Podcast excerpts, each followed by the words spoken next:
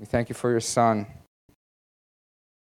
God, we ask right now that you would come upon us, God, that we would be uh, straight in our mind, thinking of you, not thinking of any other thoughts that might be weighing us down, but God, focused upon uh, your holiness, your righteousness, and your grace, God, your grace. God, give us a mind to learn, ears to hear. God, that we would love you more and walk more in your path. In Jesus' name, amen. Am I on? Can you hear me? This happens every week. Am I on now? Okay, okay, okay. Okay, so we are in 1 Samuel, and uh, we have missed 1 Samuel for the last five weeks, and we're going to miss 1 Samuel again this week. We are uh, back in Genesis chapter 32. Is that too loud, Shannon? So loud. Maybe I should speak lower for Shannon. I'll speak lower. All right. We're in Genesis chapter 32. We're in Genesis chapter 32. We have been tracing the life of our good friend Jacob. When we first saw Jacob, uh, he came onto the scene lying to his father. We know that the term Jacob or the name Jacob means deceiver or liar or cheater. That's what the name Jacob means. Okay? And he fulfilled his name by lying to his father. He lied to his father because he wanted his dad to bless him. You see, his dad loved his older brother Esau more than him.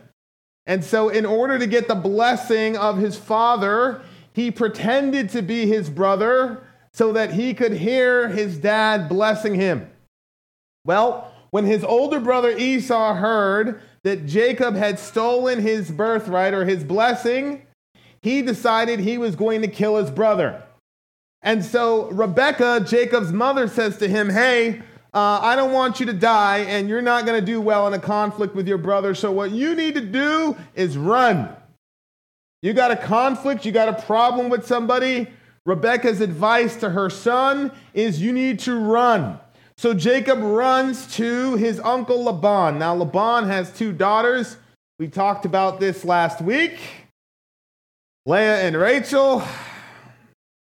He has two daughters. Well, Rachel is very beautiful, probably reminds Jacob of his mother. So he says, I want to work for your daughter, Rachel. For seven years, Laban says, Roger that. You can have my daughter if you work for seven years. Well, he worked the seven years.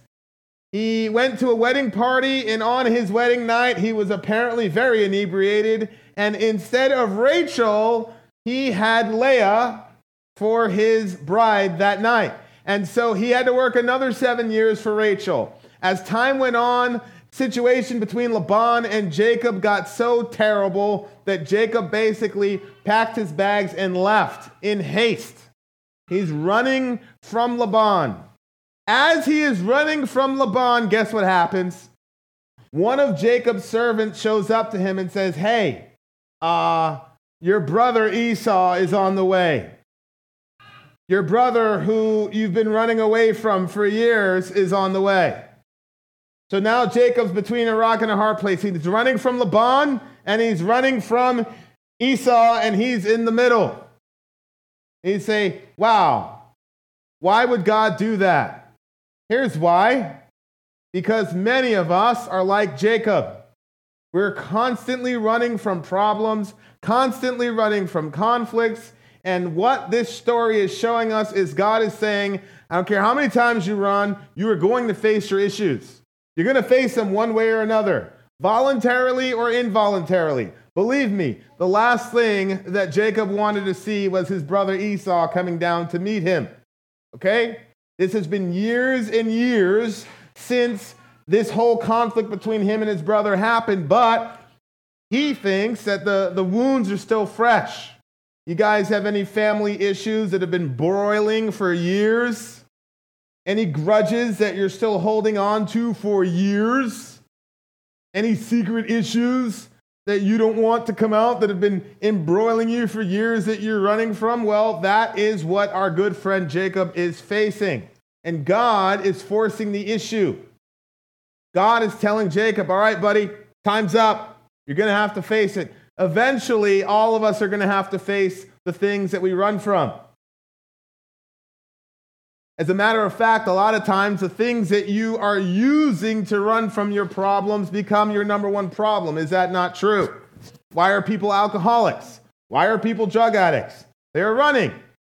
And at Cell 53, we don't judge people for being an alcoholic or a drug addict because what we recognize is that no matter what the thing is, most of us are using something to run. Okay, so one guy uses alcohol, another guy uses relationships. What's the difference? You say, well, alcohol is super destructive. Some of you are in relationships that are super destructive. Is that not true? Some of you would have had better luck with alcohol than with some of the people that you've ended up with. Some of you have been damaged psychologically in horrible, terrible ways through horrible relationships than alcohol ever did. But look, a lot of it had to do with running. You surround yourself with people because silence is too loud. Keep hearing things back and back over in your head over and over again. You keep running. Well, here we are. Uh, here's a nice uh, Friday evening uh, sentence for you. No matter how much you run, God can outrun you. And no matter who you are, God can situate your life in such a way that you end up face to face with your conflict. So now Jacob is a schemer. He goes, okay, my brother's on the way. I got nowhere I can go. I know what I'm going to do. Jacob is a very rich man by this point. And so what Jacob does is he gets his servants and he breaks them up into groups and he says, I'm going to give a bunch of cattle and sheep and presents, and I'm going to send them to my brother in droves, and that way maybe he'll not hate my guts and want to kill me. Because remember, the last thing that Jacob heard about his brother was that he was going to murder him. Now, let's see what happens. There is Jacob talking to his servants in verse 16 of chapter 32. These he handed over to his servants. These are all the gifts that he's going to give to Esau to bribe him so that he doesn't kill him. Every drove by itself and said to his servants, Pass on ahead of me and put a space between drove and drove. He instructed the first, When Esau, my brother, meets you and asks you, To whom do you belong and where are you going and whose are these ahead of you? Then you shall say, They belong to your servant Jacob. They are a present sent to my lord Esau. And moreover, he is behind us. So here's the first thing. This is how Jacob is going to solve this problem. He's going to bribe his brother. But notice, he doesn't bribe his brother himself. He gets his servants and he says, All right, guys, here's the game plan. You got a chunk of stuff. You got a chunk of stuff. You got a chunk of stuff. You guys go on ahead of me and uh, meet my brother. Now, why, oh, why would he do that? Huh? He runs away from everything. You notice this, even when Jacob is engaging the conflict, he does it through other people. This is how much of a coward he is currently. Nobody here does that. You don't engage conflicts with people through other people. Don't you realize that's probably one of the number one reasons we gossip about each other? Some of you got legit beefs with, with, with other people. Like you have serious problems with other people that are legitimate and that you would be right to bring up in a conversation with that person. But you know what you do? You go, oh, okay. I know Catherine. Catherine is going to go and talk to Andrew. So I got a problem with Andrew. So I'm going to do this thing with Catherine, and then she's going to go fight on my behalf. See, this is why we gossip a lot of the times. You got a legitimate issue. Now, you probably have a legitimate issue with me or Kyle or whoever.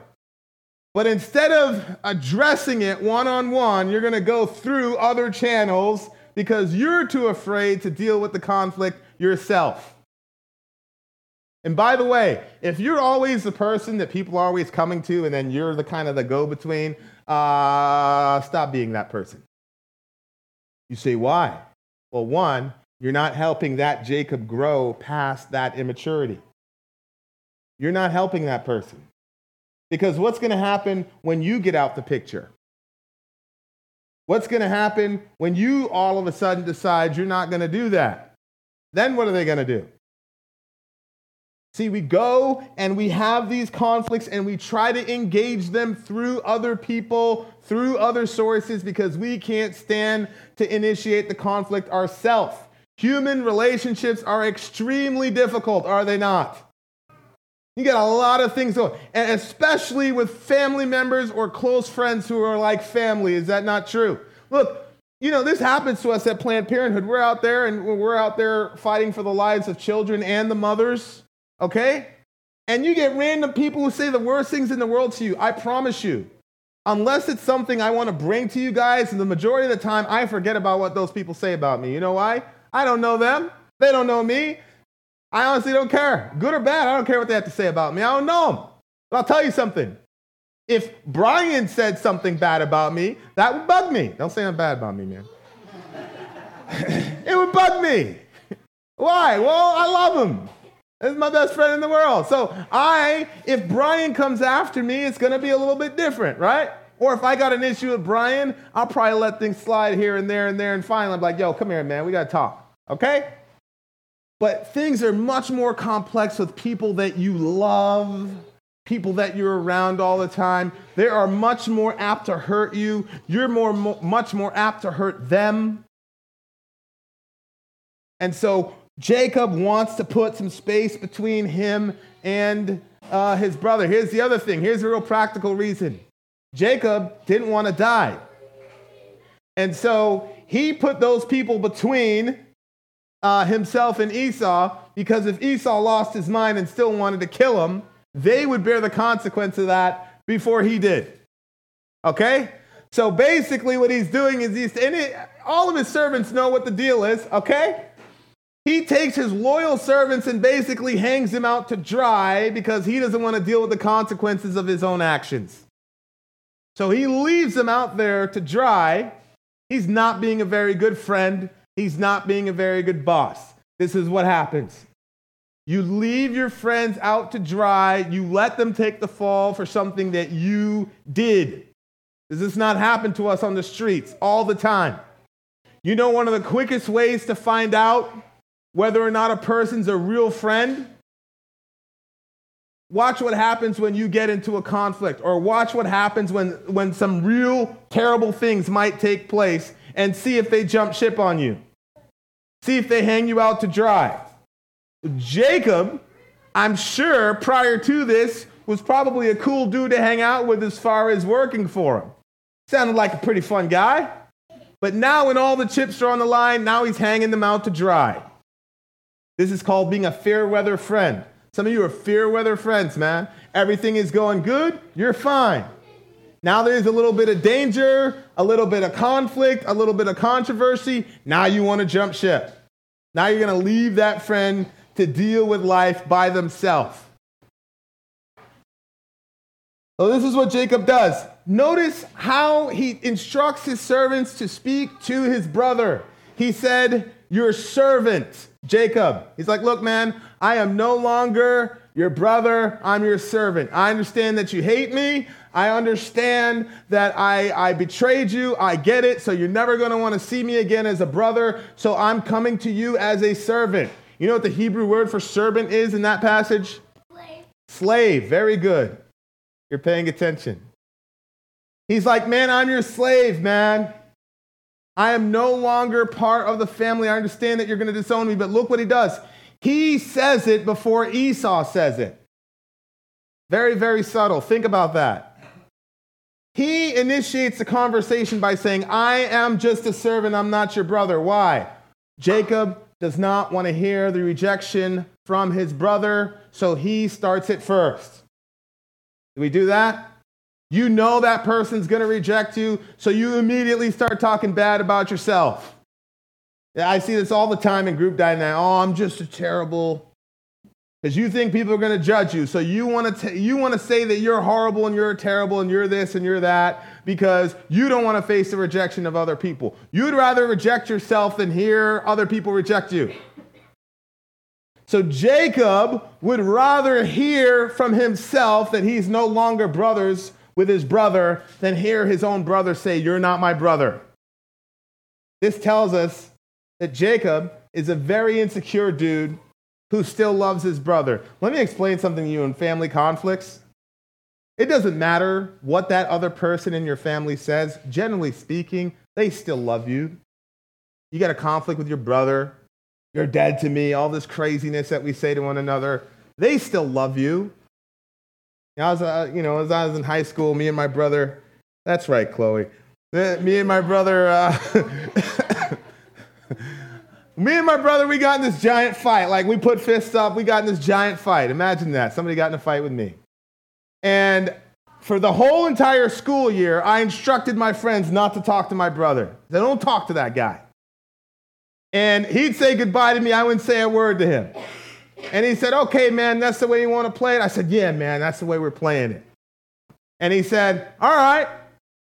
And we didn't talk to each other for six months, right? The entire time, I was so tore up inside. I was like, Ah, it's my brother. Uh, my mom would say, You know, you guys aren't going to live together forever. Your brother's about 17 years old. You guys are going to keep doing this, this. I said, Be quiet. I didn't say that to my mom. I never said that to my mom. But anyway, I didn't listen to her. But I loved my brother, man. He loved me. Well, my birthday came around. We still weren't talking. He got me these new Nikes. And I was like, well, he got me some Nikes. Ah, oh, you're not that bad of a guy. And we're still talking to this day. So the moral of the story is I don't know where I was going with that. The moral of the story is if you have a problem, no, no, no. The moral of the story is, is that your, your family members still love you deep down inside, generally speaking. They still do. And I suspect that those people that you have these deep conflicts with, where you've said things that you regret saying, if you go back to that person and say, I didn't really mean that, man, you'll be surprised at the reaction that you get. Well, Jacob has no confidence like that in his brother, and he goes to his brother and says, Look, man, I'm your slave. Verse 19 He likewise instructed the second and the third and all who followed the droves you shall say the same thing to Esau when you find him. And you shall say, Moreover, your servant Jacob is behind us. So he's got this whole train car full of gifts, and he is saying everybody needs to say the same thing. So, so Esau would be up there receiving all these presents, receiving all these bribes, and hearing over and over again, Your servant Jacob. Now, why would your servant Jacob be important for Esau to hear? When their mother was pregnant, because Esau and Jacob are twins, when their mother was pregnant, a prophet told her what? The older shall be the servant of the younger. Right? So when Jacob steals the blessing, that is also what Isaac said. Isaac said, Your mother's sons will serve you. So even the father said, Yes, Esau is going to be the servant of Jacob. That's what God had determined. So when Jacob shows up and says, I am your servant, what he's saying is, man, all that stuff is wrong. You're the firstborn. I'm going to serve you. God was wrong. Mom was wrong. Dad was wrong. Everybody's wrong. You're right. Okay. You wanted the, the, the birthright from the beginning. You wanted the blessing from the beginning, man. You're right. What's Jacob doing? He's compromising the word of God so that he can have peace with his brother. Now, you got family members, you got close friends. This doesn't happen, does it? Where you got to make decisions because this is what God is telling you. You got a call of God on your life. Your family members aren't necessarily going to like it. And you compromise who God has called you to be so that you can make them happy with you. If you have not done that, Trust me, in the near future, that's going to happen. If you're truly walking with God, these types of things will happen. Didn't Jesus say that I'm going to come and cause conflicts in family? He said that. Jesus actually said, I didn't come to bring peace, but a sword of division in households. People go, no, Jesus brought everybody. Look, Chloe's confused. Jesus brought everybody together. Said, wow. Okay. Don't be mad at me. Forgive me, I'm your servant. Jesus caused conflicts with everybody, okay? If you were in the first century, you had fathers disowning sons because of the mission that Jesus called them to.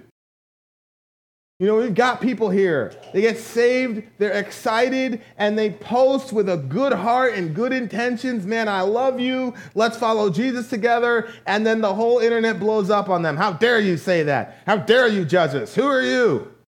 I've seen people lose family because of this stuff. Well, Jacob doesn't want to go there. He goes, Look, I know what God called me to. I know what God called you to, but let's just forget about all that. I'll be your servant. It's all good. He's compromising who God has called him to be so that he can have peace. By the way, if you're on the other side of that, somebody in your life who you care about, God is calling them to a specific type of mission, you don't like it, be careful. Don't be a source of discouragement. You know, I was hearing a story one time about this pastor, and he was encouraging people to go to missions in very dangerous places. And the, the kid said, You know what? I feel like God's calling me to one of these horrible places where they chop people's heads off. And the parents were like, You can't do this. You can't go there. This is not safe. This is not the life that we planned for you. And the kid goes, Dad, I understand. I get it. But I really feel like God's calling me to go over there. You know what the dad did? The dad went to the pastor and says, Listen, something happens to my kid, I'm going to kill you. Why? Because this is what Jesus does. Sometimes he brings division into households. He will call you to a certain mission, and sometimes the people closest to you will not understand it, they will not like it. Jacob's decision is to compromise and say, none of that stuff was true. Now, notice, for he thought, we're still in verse 20, I may appease him with the present that goes ahead of me. The word appease him in the Hebrew is actually a little bit more uh, graphic. Actually, in the Hebrew, this is what it says I will atone for his face. I will atone for his face. You go, what does that mean? Here's what it means I did something to you. Okay? I wronged you. I was completely and totally wrong, right? And what happens to your face when you're wronged? You are displeased. You are upset. You're angry. Your face is communicating things that words cannot. Isn't that true? Can't you walk into a room and decrease the temperature by 20 degrees just by your face? Just by how you look. You in the hood, we used to have this saying, fix your face. That means stop looking at me like that or there's going to be a conflict. Really, what that means is I'm insecure and I don't want you to like me. And because I don't want you to like me, we're going to end up fighting because I'm insecure. But we're not going to say that. We're going to say, fix your face. So your face communicates things that are incommunicatable with words. That's why in the scripture it says, May the Lord bless you and keep you. May the Lord what? Cause his face to shine upon you. Now, some of you close your eyes and think to yourself, what is God's face when he hears your name? See? Many of us, it's a look of disappointment. Many of us, it's a look of disgust. Many of you, it's a look of anger.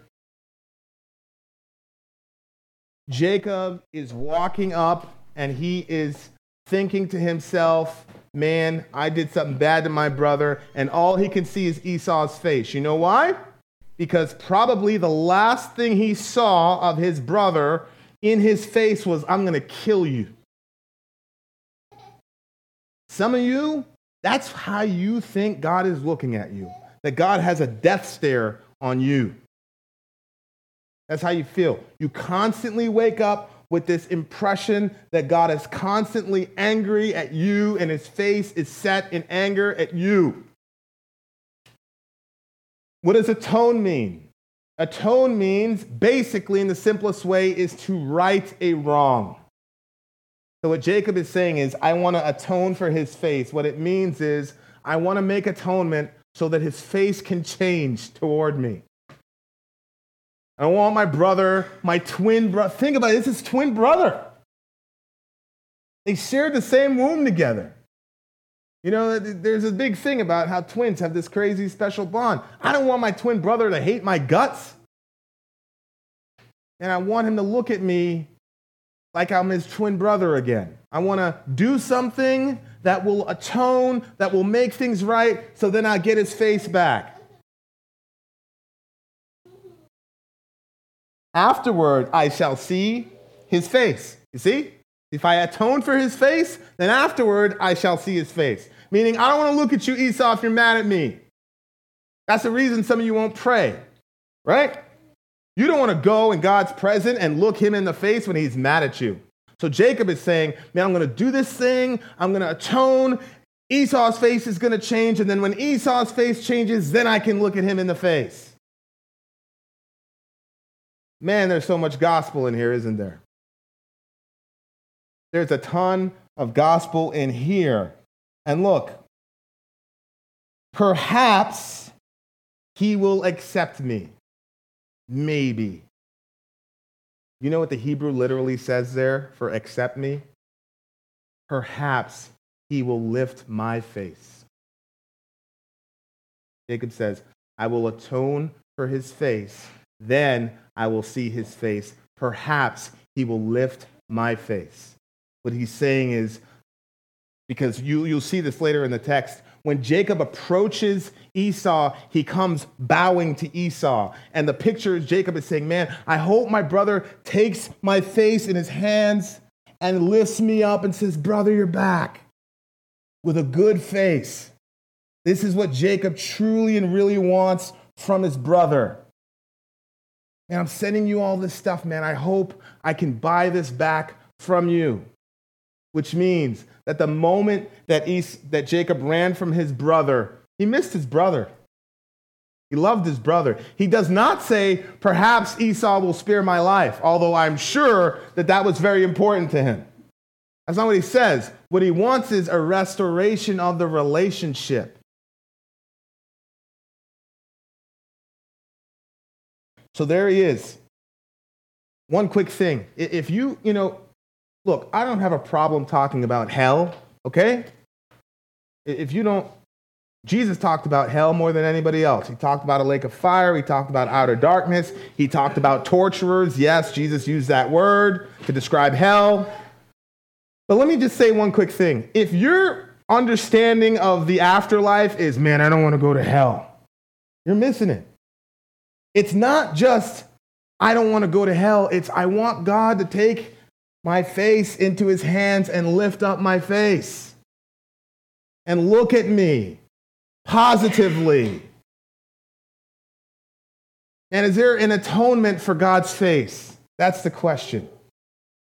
Is there a way that I can come to God like kneeling and be like, I don't know where we are. Perhaps we're going to be okay. Is there a way I can get to God and like He would lift me up? That's the question. So, yes, hell is bad and to be avoided, very inconvenient to spend an eternity in hell. I agree. But that's not the ultimate point. That is not the ultimate point. Now, perhaps he will lift my face. Perhaps he will accept me. So the present passed on ahead of him, and he himself stayed that night in the camp. So he sends all those guys ahead of him with his atonement, and he stays back in the camp. Verse 22 The same night he arose and took his two wives, remember he's got Rachel and Leah, his female servants, and his 11 children, and crossed the ford of the Jabbok. He took them and sent them across the stream and everything else that he had, and Jacob was left alone. Jacob's like, Man, I'm going to meet my brother tomorrow. I need some alone time. Watch this. And a man wrestled with him until the breaking of the day. Now, think this through. You're scared to death of your brother, okay? It's dark. And then some dude randomly goes after you and starts wrestling with you. What are you thinking if you're Jacob? Who's wrestling with me? Esau. He found me. Now he's wrestling with me. I'm a goner. Now Jacob is what? Fighting for his life. Who is wrestling with Jacob, though? All it says right now is some random dude, a man. That's what it says. when the man saw that he did not prevail against Jacob, he touched his hip socket, and Jacob's hip was put out of joint as he wrestled with him. Now, this is very this is a contradiction. I don't know if you've seen it. Think about this. He's wrestling with him and he can't prevail against him, and all he does is touch the hip socket and the guy's hip is dislocated. Hmm, who is this dude wrestling with? You know, me and Brian have kind of, you know, we've had our jujitsu epic matches. I'm not going to say who's got a perfect record. You can talk to Brian about that. we're pretty evenly matched. Brian's as strong as an ox. I didn't say anything. We're melting down here. Look, both of us are pretty evenly matched.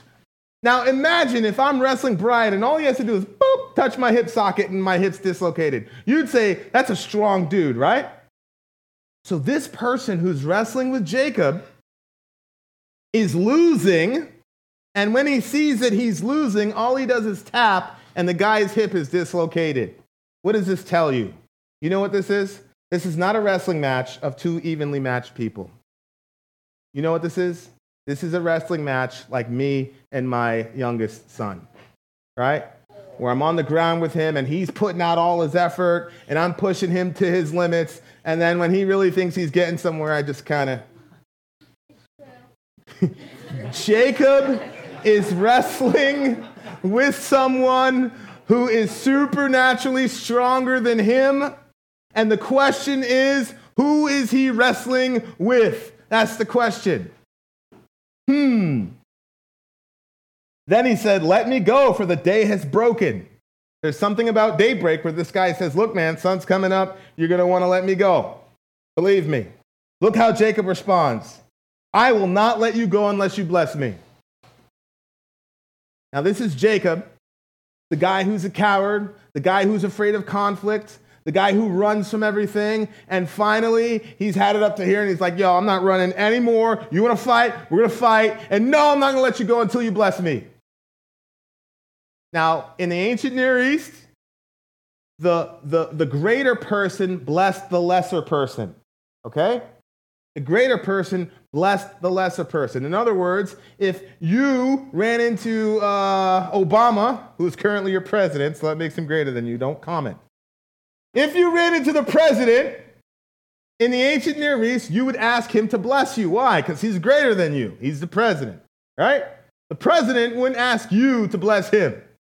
So when Jacob is asking, hey, I'm not going to let you go until you bless me, what he's saying is, I know that you're greater than me, man.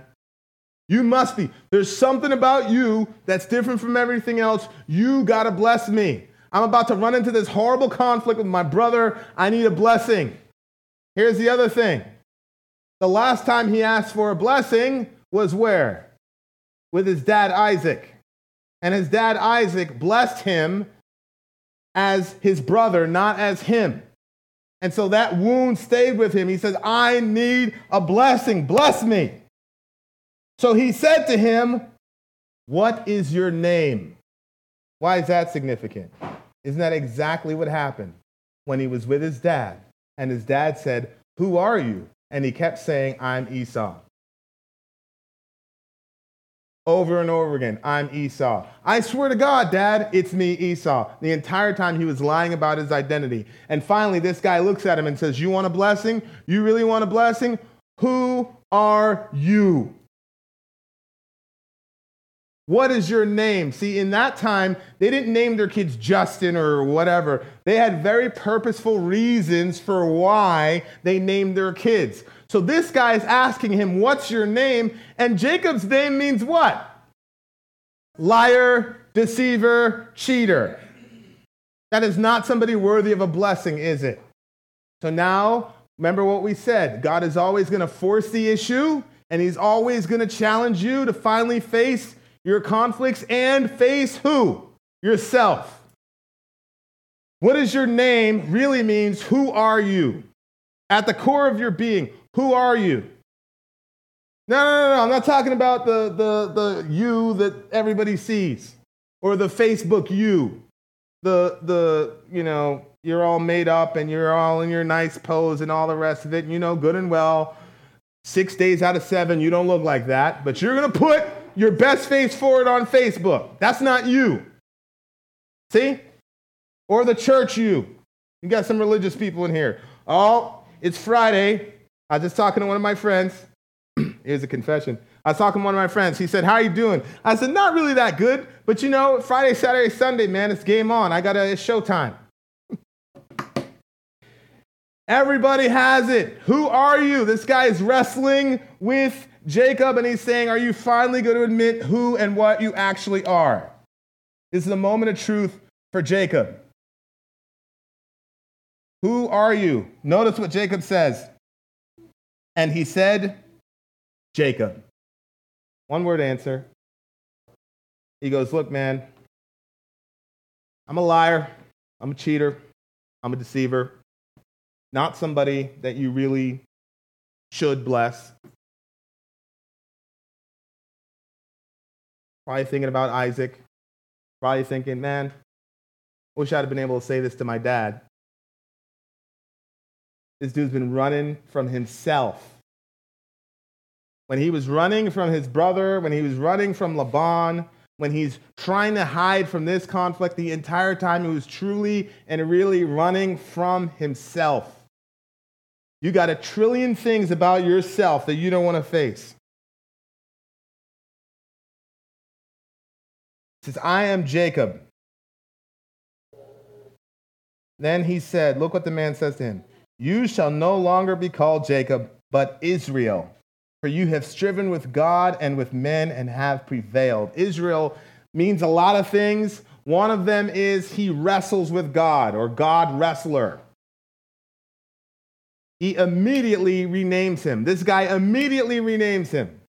He goes, You're not cheater. You're not coward. You're not liar. You're God wrestler. Think about that, what that would have done to the mind of Jacob. His whole life, he's been a coward. He's been afraid of men, right? And God says, Afraid of men? You wrestle with God.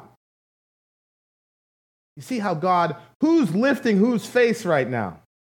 This random guy who we don't know who he is, is blessing Jacob beyond belief in this moment. Notice, it doesn't say that the person blessed him. All it says is he renamed him. First thing he says to him is, Your name shall be Israel. Okay? That was the blessing. The blessing was to be renamed because to be renamed is to be re identified.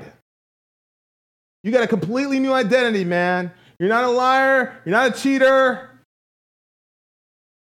You're not going to be that person anymore. You're going to be the dude who struggles with God, wrestles with God. That's who you are now. You're no longer that guy. See, here's a crazy thing about Christianity.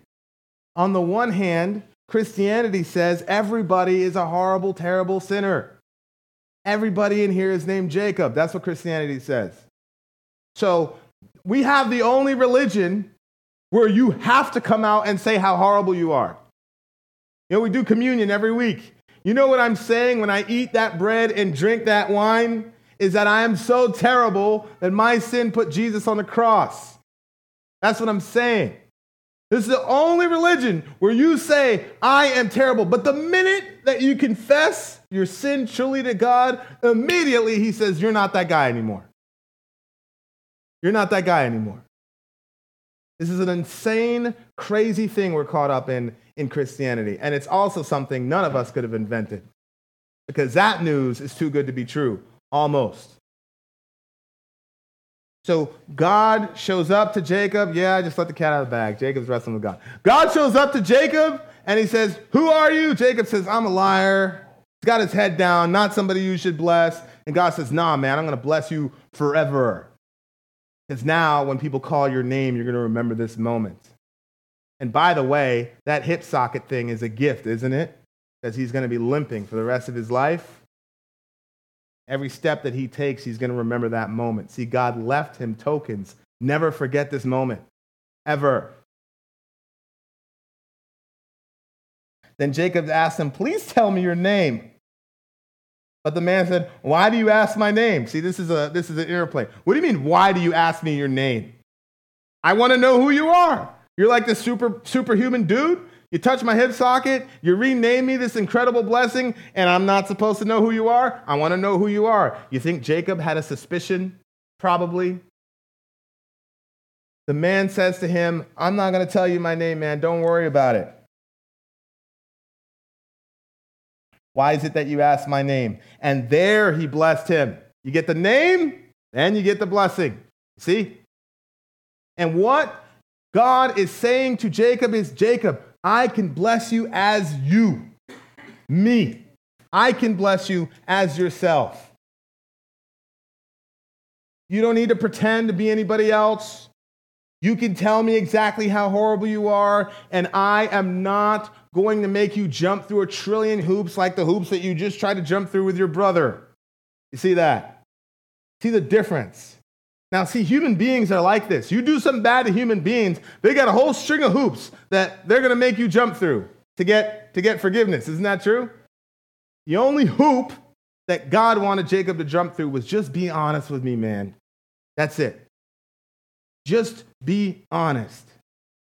Some of us cannot be honest. You can't even be honest in your prayer. You can't even honestly pray. You got to wrestle with God. Now, some of you have conflicts with family members and other people, and you need to engage those conflicts, absolutely. But some of you just need to stand back a little bit, get by yourself, and wrestle with God before you go and deal with human beings. You know why? Because when God names you and when God blesses you, nobody can do anything to you after that.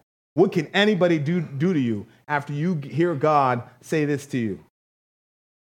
you know that you're blessed by God, you know that you're named by God, what can anyone do or say to you to take away your dignity, your honor, your peace?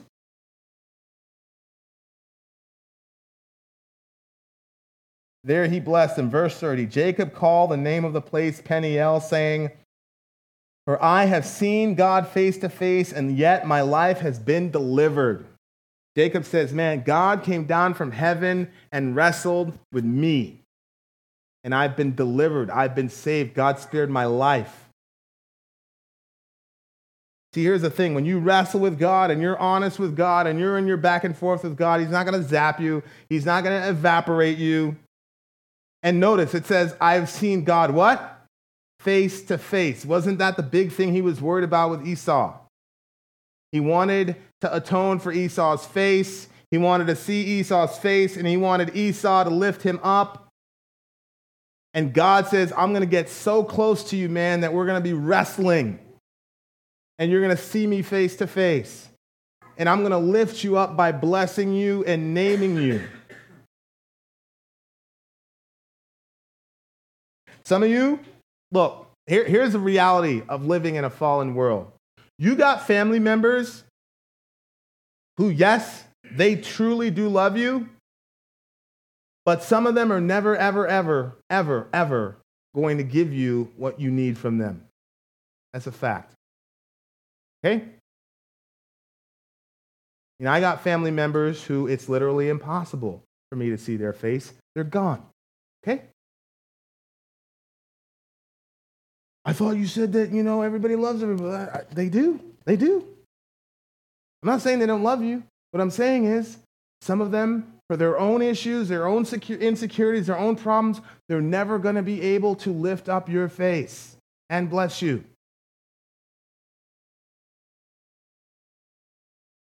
But, but, the message of this wrestling match in the cave is that there's a God who's willing to wrestle with you. There's a God who's willing to roll around with you in your dirt and your junk. You can't wrestle around all night and not get dirty. This is telling us about a God who's willing to get dirty with us. And there is a God who will look you right in the face as you confess to him your inadequacy and your unworthiness and your filth and all those things that you hope go to your grave without anybody else knowing. If you're honest with him, you'll see his face and it won't be stern. It won't be stern. His face will shine upon you. That's the message of that prayer. May the Lord bless you and keep you. May the Lord cause his face to shine upon you. May the Lord turn to you and give you peace. He'll give you peace. You'll see his face and he'll put his hands on your head and you're on the ground and you're beaten down by life and all your sin and all your junk. And you close your eyes again and he'll pick you up, he'll kiss you and he'll say, You're mine.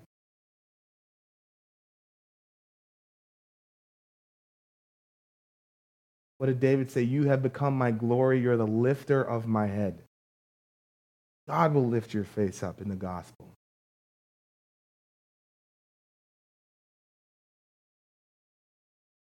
The sun rose upon him as he passed Penuel, limping because of his hip.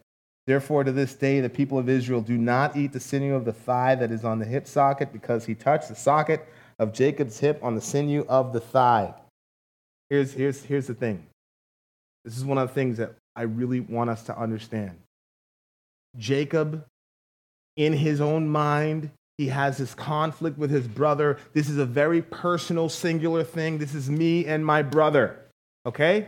But did you notice? It says, For this reason, the people of Israel. Moses is writing this to a nation of about a million and five people. Okay? 1,500,000 is the estimate. Okay?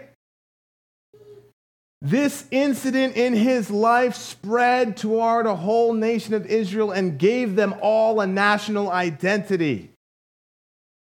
Don't you understand the things that you are going through, the limps that you walk through life with? You go, oh man, poor Jacob, he's injured. Why would God injure him for the rest of his life?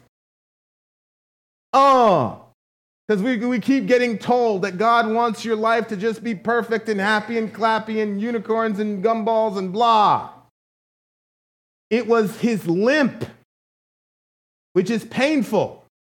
His limp that reminded them of the conflict in the cave where he got this crazy new name and where God lifted his head. Now, let me ask you a question Is that worth it? that he remembers that night and that an entire nation of people for generations to now in 2016 where that night gets remembered? Is that worth it? Think about your life. Life isn't about you, man. Life isn't about you, sister. And there's nations that are coming. There's generations of people that are coming. What are you going to pass to them? You're going to waste all your limbs in self pity? Look, I understand horrible things have happened to you. But what are you going to do with those limbs, man? Jacob passed on those limbs to his family. You know when he got back home? Rachel said, Jacob, why are you limping? Jacob says, Name's not Jacob anymore. Okay, very strange. What's your name? Israel. Okay. Leah says, Well, what does Israel mean? Israel means that I wrestle with God. And they're looking at each other like, You ain't wrestling with God. You scared of your brother. I wrestled with God. And I got the limp to prove it. What did Paul say? I boast in my what? You know, I don't have a limp, but I'll tell you what, if, if, if I could trade my two good working legs for Jacob's limp, I would do it in a heartbeat, wouldn't you? See God face to face, wrestle with him all night, wouldn't you? You know what God wants to do with your limps, your troubles, your suffering? He wants you to be so in love with God that people become jealous of your limp. See? My kids are like, this is crazy. They're the only ones that get it. That's crazy. Yeah, all the suffering, the things that you hate about yourself, the weakness that you despise in yourself, you could be so in love with God and your experience with God could be so real that people end up being jealous that they don't limp like that. And you can sit down in your campfire or whatever that Jacob was doing and you, pat, you just tell that story, man. You just tell that story. You know, those people didn't have full Bibles. You know what they had? They had conversations around a campfire. Hey, Grandpa Jacob, tell us again why you're limping. Tell us again why we don't eat, why we eat this way. Oh, yeah, let me tell you. First of all, my name's not Grandpa Jacob. All right. All right. Lord Jesus, thank you for all my friends. Thank you for the gospel. Jesus, thank you that you didn't just limp to the cross. Jesus, you were beaten beyond recognition on your way to the cross, God, and you died for us, Jesus. Jesus, you wrestled and you bore the wrath of God for us. God, you, you put aside your identity as the Son of God for us so that we could then have the identity as the sons of daughters of God. God, I pray that we would rejoice over our limpings. God, I pray that we would pass our limpings down to the next generation. God, I pray we would walk in the newness of life and the newness of our name. God, and I pray that you would bless my friends, keep my friends, cause your face to shine upon my friends, turn toward them and give them peace. In Jesus' name, amen.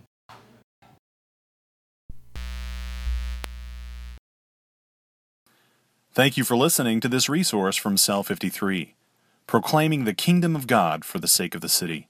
For more resources, visit cell53.com.